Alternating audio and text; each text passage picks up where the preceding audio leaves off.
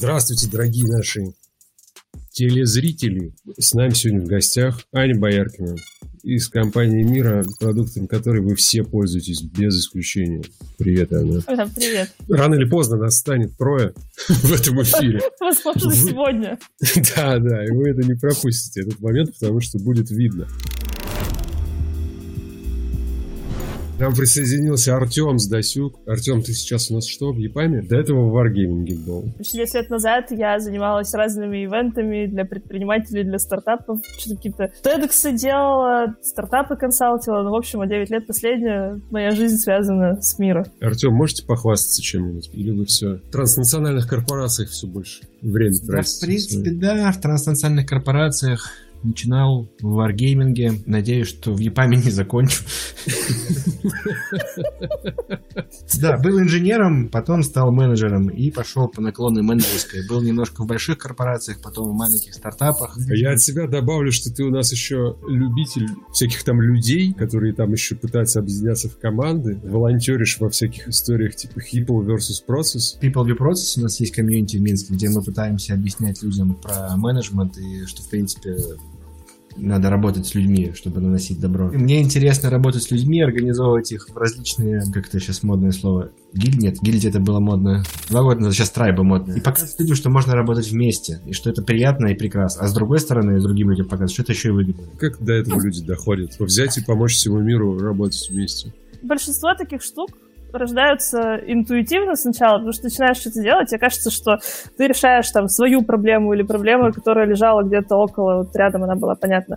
У нас была вообще очень прикольная история. Я, кстати, нигде не рассказывала. Мы не так далеки от игровой индустрии, как казалось бы. Почти десять лет назад мы думали, чем бы заняться таким масштабированием, и появилась идея того, что вот можно прикольно, типа, на каком-то канвасе, там была идея вообще из образования, она сначала пришла, но это даже не суть. Делать нелинейные последовательности. Ну, то есть ты не как в PowerPoint берешь, там у тебя слайды переключаются один там после другого, а можно, оказывается, еще сделать что-то, что делало бы нелинейный сюжет. Первые инвесторы — это ребята из игровой индустрии, чуваки, которые делали игру «Танки онлайн». То есть тогда там Wargaming немножко уже начинал бы вырывать Да, вырва- вырываться тоже вперед, но у ребят тоже все было хорошо. Это были наши первые партнеры. Поэтому часть технологий, на которой был написан Real Time Board, и флэш, почему он был, собственно, на флэше, это все оттуда. Поняли, что, оказывается, огромное количество людей сначала хотят уметь что-то объяснить, а вот эта вот доска, по большому счету, это как из своей головы перекладываешь свои мысли так, что объяснить другому, и вы уже видите не, не слона целиком, а не по частям, то есть не ногу, там, хобот. У вас получается один слон на всех. Вот так мы к этому и пришли, а потом стало просто самим внутри тоже понятно, что для нас команды очень важны. По-другому работают, может быть, но не вдолгую. Вот, и мы как-то пошли и стали очень много инвестировать. Не только в то, чтобы там стикеры рисовались, но и в то, чтобы людям было в нем удобно взаимодействовать. А в свою очередь, чтобы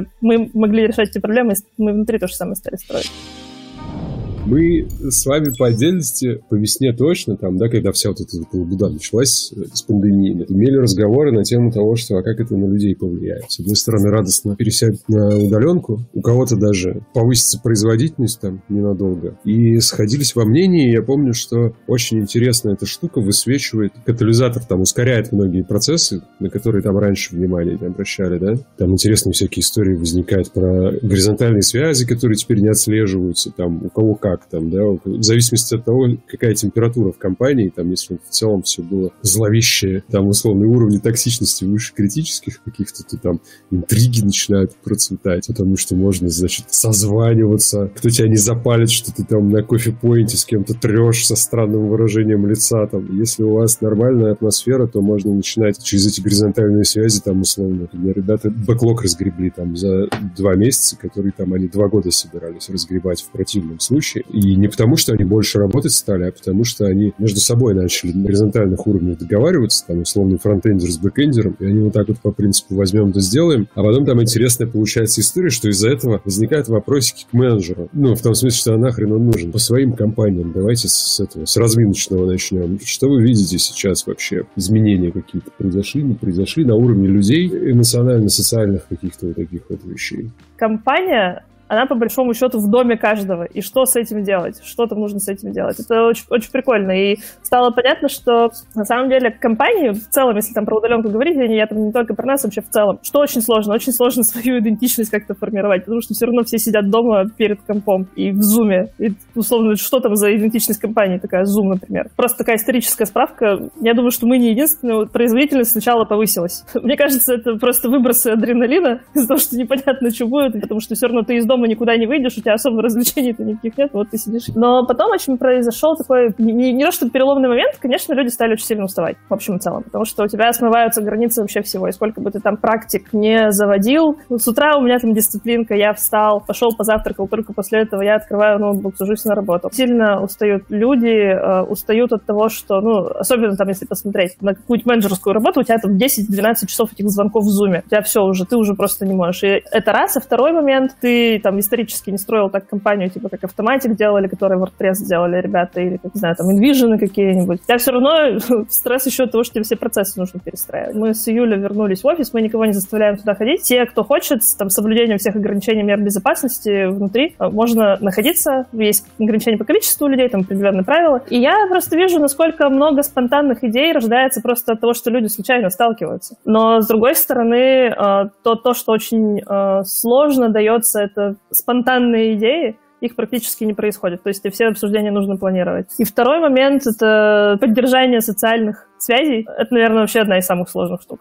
Потому что если в каком-то реальном пространстве люди сталкиваются между собой, образуют какие-то группы, случайные контакты, то здесь так это не сделаешь. За полгода пришло сто с чем-то человек. Ну, компания там больше, чем в полтора раза, наверное, выросла. Не очень сложно, но сложно вовлекать людей, онбордить людей. Намного сложнее, чем это происходит просто в офисе. Так, Артем, у вас там вообще там сколько? пятьсот миллионов человек? сорок тысяч.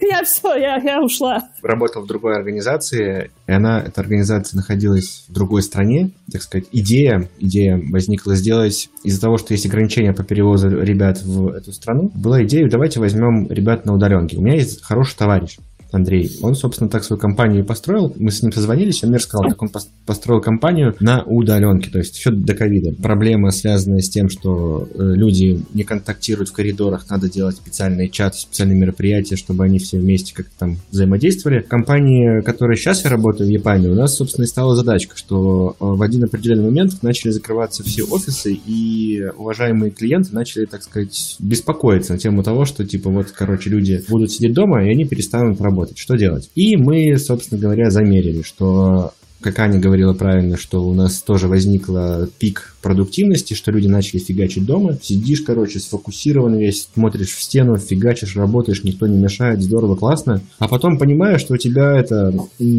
как бы границы-то они стерлись, ты проснулся, поработал, уснул, проснулся, поработал, уснул, и это накладывает большой отпечаток, потому что возникает ощущение, что ты заним... как это, нет времени заниматься херней. Нет времени заниматься херней, которой обычно в офисе очень много, там, пойти с кем-нибудь кофе попить, что-нибудь там потрещать, туда-сюда. Оно позволяет решать какие-то вопросы, которые не требуют собирания митинга. Когда все люди работают в таком режиме, то есть один из таких постковидных эффектов, который возник, это у нас решение вопроса растягивается на две-три недели, потому что у всех забиты календари, с кем-то поставить митинг невозможно, точнее, можно поставить, но через две недельки поставишь, там поговорим. И возникает ситуация, что вроде как там что-то надо обсудить такое мелкое, а возможности такой нет. И продуктивность начала падать, потому что инженеры сидят на каких-то уважаемых митингах, а, ну, как бы работу не делают. Но организацию нам удалось перевести, мы написали специальный гайд, как работать из дома, что необходимо, туда-сюда. И сейчас компания э, посмотрела на все, начала открывать так называемые хотелинги. Хотелинги? Нет, не, не в том смысле хотелинги. Хотелинг... Это как Нургл и Нурглинги? Не-не-не, ты без, без нор. Приезжаешь в любой отель, и ты берешь, ну, типа, арендуешь стол, и не работаешь. Ну, типа, коворкинг. Коворкинг, только вместе это... с каливингом. Но без каливинга. Потому что выяснилось, что, типа, внезапно, что у некоторых молодых людей есть иногда дети дома, которыми, которые обычно бегают, короче, вокруг тебя и орут. Ну, это основная их задача в течение восьми часов делать. Люди не могут работать в таком режиме. Я имел в виду люди, как-то поменялись? Ну, то есть вот они умели делать и разучились делать, или что-то не умели делать, или, или научились делать? Упал уровень, если просто кратко, упал уровень траста между людьми, потому что людей не видишь, и, учитывая определенные культурные особенности, не все всегда включают видео на звонке. То есть с тобой человек разговаривает, а что он имеет в виду, вот это вот все метаданные ты не можешь воспринимать. Увеличилась нагрузка на коммуникации. То есть, например, сидит он такой, типа, да, да, да, конечно, ага. Ну, то есть, как бы это непонятно, что он там думает на самом деле. Увеличилась нагрузка на коммуникации, потому что там, типа, с одним поговорить, с другим поговорить из-за этого. Где-то процентов тридцать больше митингов стало. Переработки с восьми часов, ну, в смысле, нормального рабочего дня ушли до одиннадцати часов. То есть люди что-то сидят, продолжают работать.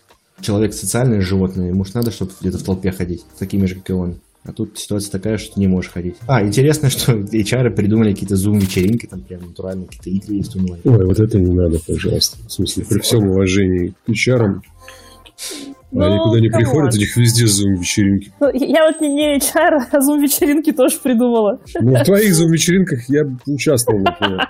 Хорошо, yeah. Заметано. Ты общаешься с экраном, со своим и сам с собой. Классно, если там ты людей знаешь. Но если твоя задача их познакомить в онлайне, вот это практически нереально. Ну да.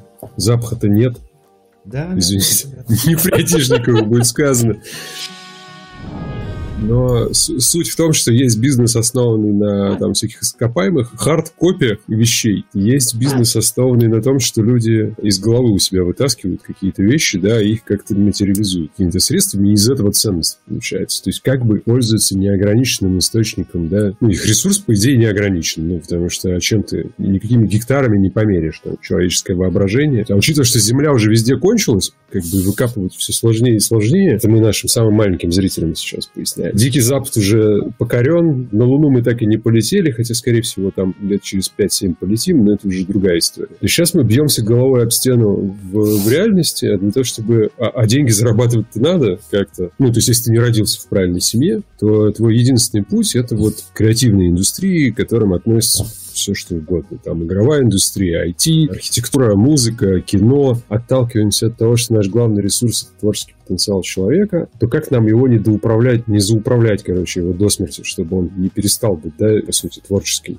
Типа вот Рид Гастингс там из Netflix, да, там со своими этими библиями Netflix, про то, что главное правило — это то, что нет никаких правил. Кэтмол там из Pixar. И, наверное, там еще несколько там единиц каких-то чуваков, которые на самом деле только начинают, начинают исследовать. А вы у себя сталкивались вообще с такими вещами, что общая тенденция там это подсчет часов и сколько там киловатт-часы, в общем, потраченные программистами на создание какого-то кода, это типа вот как раз армейская такая тема там, да, что все посчитать, записать в табличку и так далее. Кто-нибудь из вас сталкивался с какими-то примерами или там, может, сам изобретал? Все зависит от того, что, что ты занимаешься. Потому что в одной организации ты можешь продавать головы умные, которые будут, и руки, которые будут реализовывать то, что принесли им старшие, потому что там все понятно, что надо делать, и сказали делать, пиши код.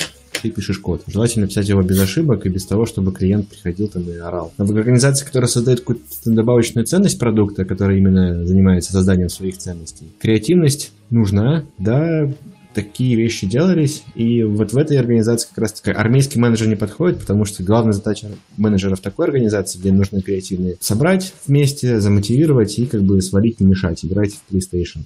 Это создается достаточно медленно, но зато надолго. В отличие от армейской истории, когда ты пришел, сказал, что чему кому делать, дал задачки, проконтролировал их исполнение, записал в таймшит, пришел, проконтролировал. Задача менеджера в такой ситуации, когда создаются креативные, так сказать, подразделения, где люди умеют думать, так, где количество сетеров затяжками превышает допустимые нормы, это как раз-таки ре- реализовать все эти базовые, э, решить все базовые проблемы там, с процессами и всем остальным, увидеть, как это есть, помочь людям сделать так, как им это надо, пройти вместе с ними историю в виде толпы и отсеять лишних людей, которые просто либо какие-то токсические, либо просто не подходят, перейти в рабочую группу, дать им четкие, понятные процессы политики.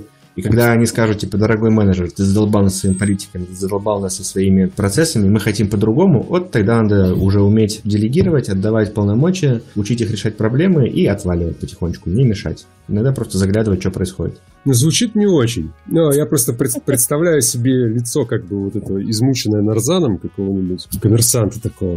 Сурового. Как, как объяснить человеку, что, что такая инвестиция нужна? Это же терпение, ну, в смысле, и какие-то, ну, ну вы же понимаете, что если у вас люди будут более осознанные, то они, типа, лучше будут работать. Такие, да, понимаю. Типа, ну что, потратим на это пять лет? Баши в жопу. Пусть так работает. Я сижу над твоим вопросом, размышляю. Он такой многогранный, он очень прикольный и глубокий. Но когда начинали, понятно, что когда ты стартап, и у тебя немножко... Ты вообще делаешь безумные вещи. То есть, ну что, мы там... В две тысячи одиннадцатом году мы решили почему-то, что из Перми можно сделать глобальную компанию. Ну а что нет-то? Это, это про sense of purpose и sense of urgency. То есть у тебя есть цель, и у тебя есть ограниченный горизонт времени. И все херачат, потому что всем интересно, всем классно. В маленькой команде, мне кажется, такое несложно в целом, потому что в любой стартап, в котором по большому счету в нем нет ничего. В стартапе же все равно особый тип людей. Это все там вокруг говорят, что в стартап ты берешь дженералистов, тех, кто готов херачить очень много, sense of ownership достаточно развит, и ты делаешь вообще все, что угодно, как свое. Если ты знаешь, как выглядит вот это, а это было, ну, я думаю, что в каждом стартапе или бутиковом агентстве примерно такая же штука происходит. Как вот это же реплицировать на большую компанию? Потому что я сейчас слушала Артема, я понимаю, там сорок тысяч человек, блин, это ж капец. У нас пятьсот, я тоже уже уже не всех знаю. Но вопрос, как сделать так, чтобы это системно работало, то есть чтобы это было на уровне какого-то как ДНК, чтобы это воспроизводилось постоянно. Вот в этом вопрос большой. И это что, это был семнадцатый, наверное, год. С тех пор мы выросли в семь раз. Те процессы, которые появляются, они, там, если ты заводами, пароходами управляешь, это невозможно сделать без того, чтобы у тебя была какая-то организация. Классно, конечно, быть бирюзовым, но если у тебя пятьсот тысяч, ну, так себе ты бирюзовый тут будешь. Закон-то, он, по идее, должен обеспечивать свободу. И вот такая дисциплина, по-хорошему, она должна обеспечивать свободу, она не должна мешать. Тот же Netflix, ну, я бы и на Google посмотрела, честно говоря, потому что в Google в целом неплохо с творческой культурой. Мы посматриваем по сторонам. Вопрос просто то, той реальности, которая тебе еще подходит. Всю историю с осознанным формированием, развитием культуры мы смотрели тогда, по большей части, мы смотрели на Атласе, ну, да, потому что еще сфера похожа. Собственно, до сих пор мне очень импонирует то, что ребята делают. У них там уже сколько там, четыре тысячи человек, но тем не менее, все равно это похоже на стартап. У меня это известное психическое расстройство, короче, мне приходит в голову мысли, мне кажется, что это я придумал, а потом выясняется, что это уже давно где-то написано. А, а я просто читать не очень люблю еще со школы. Видимо, у меня так это компенсируется недостаток чтения через какие-то другие каналы. Информация прям в голову приходит. С Дашей Кубко мы разговаривали в ее подкасте. Один из ключевых моментов — это то, что в большинстве разросшихся компаний решения принимают люди, ну, под людьми мы имеем в виду и конкретно людей, и структуры из людей, состоящие там типа отделов, департаментов. В неосознанно разросшихся компаниях, а иногда и в осознанно разросшихся компаниях, решения принимают люди, которые тратят деньги, а не зарабатывают.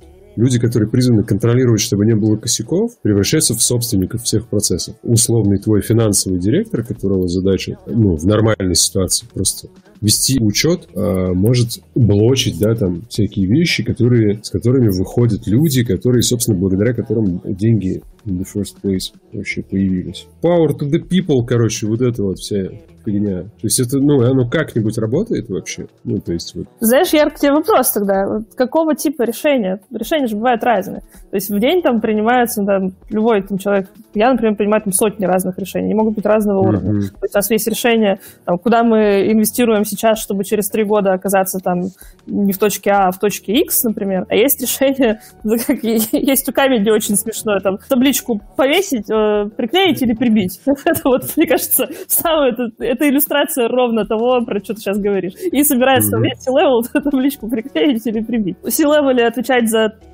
приклеить или прибить, и одновременно да. очень с трудом представляю себе, как отвечать за инвестиции на три года на уровне тимлида команды.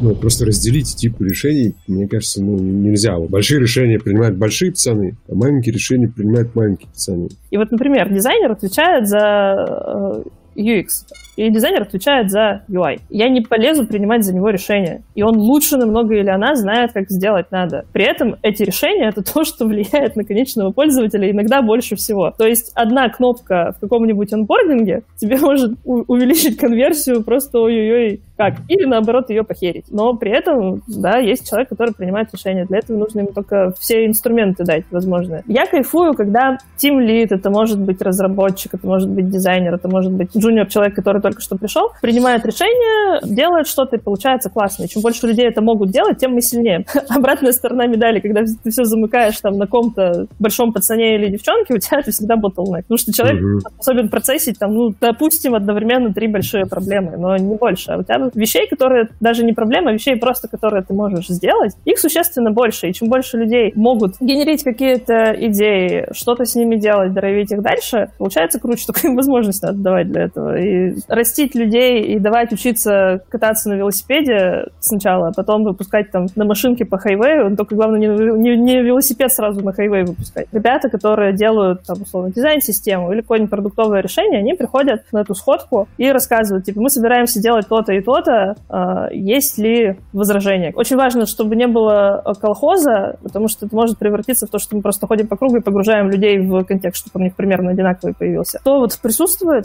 на таких мероприятиях, да, кто угодно. Это, это кстати, похоже на пиксаровские вот эти, то, то, что в книжке в корпорации гениев писали, когда мы там собираемся на вот эти ревью и челленджим немножко друг друга, чтобы прийти к лучшему решению. Но по дизайн-систему я не буду принимать решения, потому что, камон, я в этом ничего не понимаю. Супер важно находить людей, которые разбираются в чем-то лучше, чем ты. Я что могу сделать с этим? Я могу задать вопрос там, где я вижу как- какие-то нюансы. Почему-то я их вижу. Ну, просто у меня где-то в каких-то вещах у меня э, либо больше опыта, а в каких-то, наоборот, больше наивности. Вот я, как, как наивный человек, прихожу туда и вопросы в том числе.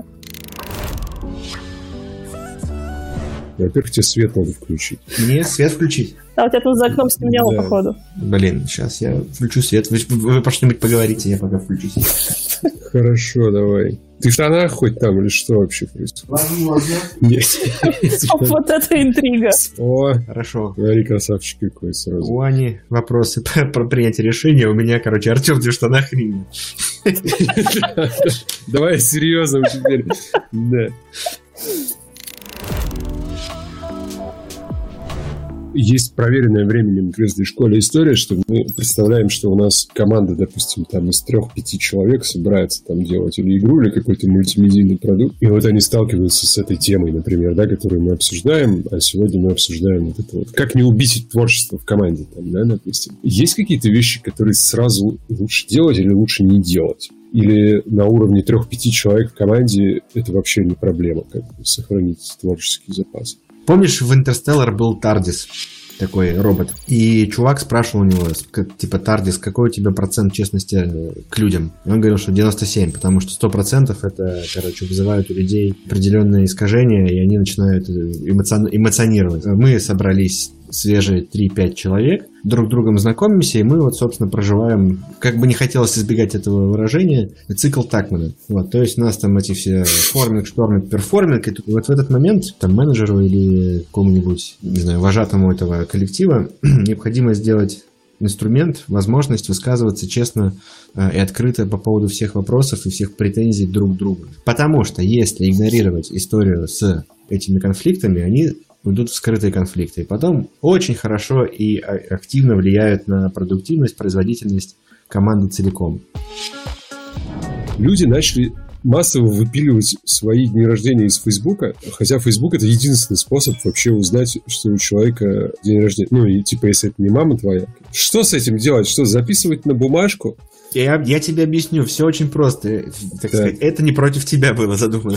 О, смотри, так. Мы сейчас играем в игру, когда мы эти три человека, которые собрались да, делать да, да, игру. Да. Я все поставил для теста приложение Jamba, которое удаляет все твои приватные данные из интернетов. И оно удалило. Нормальные люди делятся на две части. Одни боятся вообще близко подходить к этому всему. Все, что там с, с привкусом скрама, аджайла там и так далее. Потому что они боятся, что это, ну, типа, можно опозориться потом перед взрослыми людьми, если очень часто эти слова произносить, а еще, не дай бог, и майку какую-нибудь нацепить, на которой канбан написано. А другая группа людей, они хотели бы, но с учетом развития всех этих вещей, э, это, знаете, как это? Как World of Warcraft там, условно. У них одна из самых главных задач сейчас, учитывая, что игре пятнадцать лет, самое главное — это задач для них это сейчас решить проблему, как, как новичок должен в игру входить, который пятнадцать лет, и в которой люди пятнадцать лет прокачивались, короче. Каких успехов он может добиться там за условные полгода или год, когда ну, его нормальный лайфтайм да, в такой игре, и стоит ли вообще начинать? Есть какой-нибудь совет, я не знаю, от вас обоих, вот, ну, хорошо, да, существуют такие, сякие, разные, какие хочешь, там, мне кажется, там запрос с Google отправишь, там, да, про менеджмент команды, тебя как понять, сколько тебе достаточно на твоем вот этапе, когда у тебя три-пять человек, что тебе нужно? Ты знаешь, там, типа, пять-шесть хотя бы фреймворков каких-нибудь на каждую ситуацию и, типа, можешь их примерять. Ну, в смысле, как, короче, не потеряться в этом всем? Есть такая шутка э, смешная, она была, когда модель Spotify была очень популярна, что, типа, что можно скопировать, но нельзя вставить. Модель Spotify. Вот. Да, да, то, да. То же самое про все эти канбан-методы, про скрам и все остальное. То есть канбан-метод, скрам, он говорит, чуваки, если вы будете делать вот так, ну, скрам конкретно, то, скорее всего, вы придете к успеху. То есть нет какого-то супер крутого сильвер-буллета, который решит все проблемы. Но есть очень много способов обосраться. Вот. И если вы будете придерживаться того, что мы написали в этих книжках, есть шанс того, что вы что-то там сделаете. Там написано, типа, пятнадцать минут хороводить каждое утро. Попытайте, сделайте, посмотрите, как это идет. Заходят, людям нравится, продуктивность возрастает, класс, оставляем. Если нет, что их мучить тогда? Вот. То есть, как это, извините за выражение, здравый смысл должен быть во всем этом деле. Интересная история, кстати, вот вы согласны с тем, что в наших широтах это вообще тяжело воспринимается? Как только ты начинаешь говорить, что нужно давать людям совершать ошибки, тебя сразу такие лузер. Это ж, это ж культурная история, у нас там двойки страшно получают, всегда ругали да. за то, что типа такой, закончил школу, решил, что не пойду в институт, хочу там два года потратить на то, чтобы понять, чем я хочу заниматься. Да боже мой, да как же так? Да если ты с золотой медалью школу не закончишь, да вообще же это все, это просто дно, днище. Ну, то есть это, да, это культурный код такой, к сожалению. У Камбербэтча был стишок, там, где просто этот «Stop, тра-та-та, just do». Все.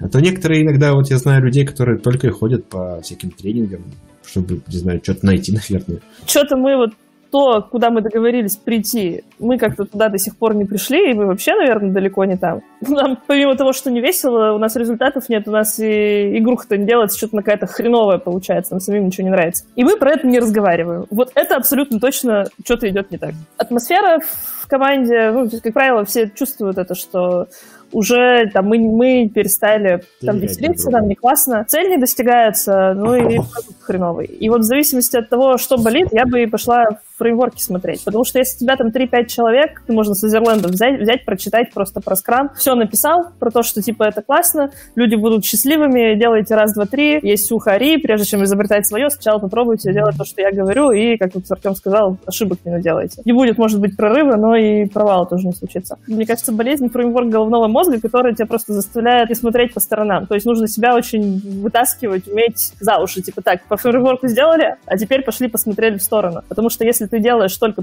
воспроизводимого, у тебя никогда не получается инноваций. Ну, то есть, если бы там, не знаю, тот же Маск пошел, делал по фреймворку тачку или, не знаю, свой этот грузовик или там, нейролинк, я не думаю, что там бы типа, все, все, все произошло так, как оно сейчас происходит.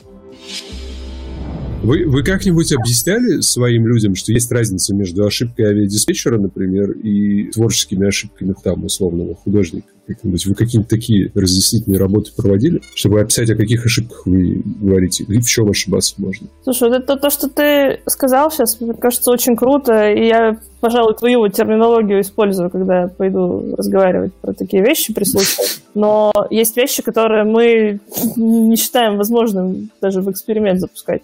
То есть, потому что есть, да, mm-hmm. есть реально ошибка авиадиспетчера, у тебя нету там двух шансов. Типа дропнуть базу данных на продакшене, это типа не такая ошибка, на которую ты научишься. И, скорее всего, там не будет такого, что learn там это fast и fail fast. Просто а... этот, этот, этот урок можно дешевле выучить просто, по-моему. Да, да, да. Ну, там еще ну, можно да. ноги сломать. Знаете, какой-то волк от Он там в одном выступлении говорил, что типа вот вы собираетесь на митинг, ну, допустим, с креативными продюсерами на два часа и устанавливаете правило, что ни, ну, типа ни одна идея высказанная не является там идея. Они начинают говорить, говорить, говорить, и, а, а вы все равно, как ответственный за этот митинг, вы должны понимать, от двадцати дамп идиес за два часа это ок или не ок, то есть где грани. Он сам говорит, что типа до сих пор не знает, где довольно интуитивная какая-то вещь такая. Учишься делегировать, как бы, да, и их учишь как бы принимать на себя там эту ответственность, условно. Да, молодые директора, одно, одноминутный менеджер, хорошая маленькая книга. Читайте, там все написано. Как делегировать, как не набирать на себя всякую херню. И там есть важное правило – контроль. Делегируешь – контролируешь. Чтобы не было этой истории, там, хочешь делать сам, хочешь делать хорошо – делай сам. Есть такая байка, я, по-моему, уже всем ее рассказывал. Году в двухтысячном еще, значит, когда появилось на просторах России таинственное слово эйч ар, даже не слово, а что-то аббревиатура. Все такие тайное знание пришло, короче, к нам с запада. Какие-то секретные гуру. А это еще были времена, там, я не знаю, вот застали, нет? Сообщество профессиональных менеджеров и экзекьютив точка ру, там, в котором люди регистрировались, доказывали, что они профессиональные менеджеры, значки получали, значит, носили их там на этом, на лацкане, так сказать. Там вместо кадров начали говорить, что есть вместо кадровика, есть эйч ар, который вообще другой. Даже там технологии там какие-то свои, наверное. Там. Он говорит, слушай, технологии очень простые. Говорит, сначала распускаешь слух, что зарплату понизят всем. Значит, три месяца этот слух ходит, потом зарплата не понижается, а одному из сотрудников рандомно повышается типа на пять процентов зарплаты. И они еще полгода об этом разговаривают. Говорят, вот и все эйч ар-технологии. В некоторых случаях, в некоторых случаях кажется, что оно примерно по этим правилам и работает до сих пор. Во-первых, спасибо вам большое, что присоединились. Во-вторых, я хочу сказать нашим уважаемым читателям, особенно Алексею Журбе, техногенный, техногенный директор, короче, техногенный директор компании «Пальто». Пальто же, да? Пальто. Я, главное, главное сказать «Пальто», да. От души прям комментирует. Спасибо большое, Леша, мы тебя тоже любим очень. Спасибо большое нашим зрителям, гостям нашим огромное спасибо. В следующий раз, наверное, надо будет затащить еще Журбу. С нами были на связи из Перми прям, из Минска. Благодаря технологиям современным лучшие люди страны, Артем и Аня. А я, как говорится, красиво рядом станцевал. Увидимся через неделю. Хорошо. Всем спасибо. Sometimes you miss the old days, but nothing changed lest you change what's around you, how you think, how you live, how you speak, how you walk, how you blink, how you talk, how you teach, how you reach, let it sink. What's your purpose? What's your passion? Did it pay? What's your plan? Is it play? On a play? How'd you play? I'm just playing. What's your purpose? What's your passion? Did it pay? What's your play? Is it play? On a play? How'd you play? I'm just playing.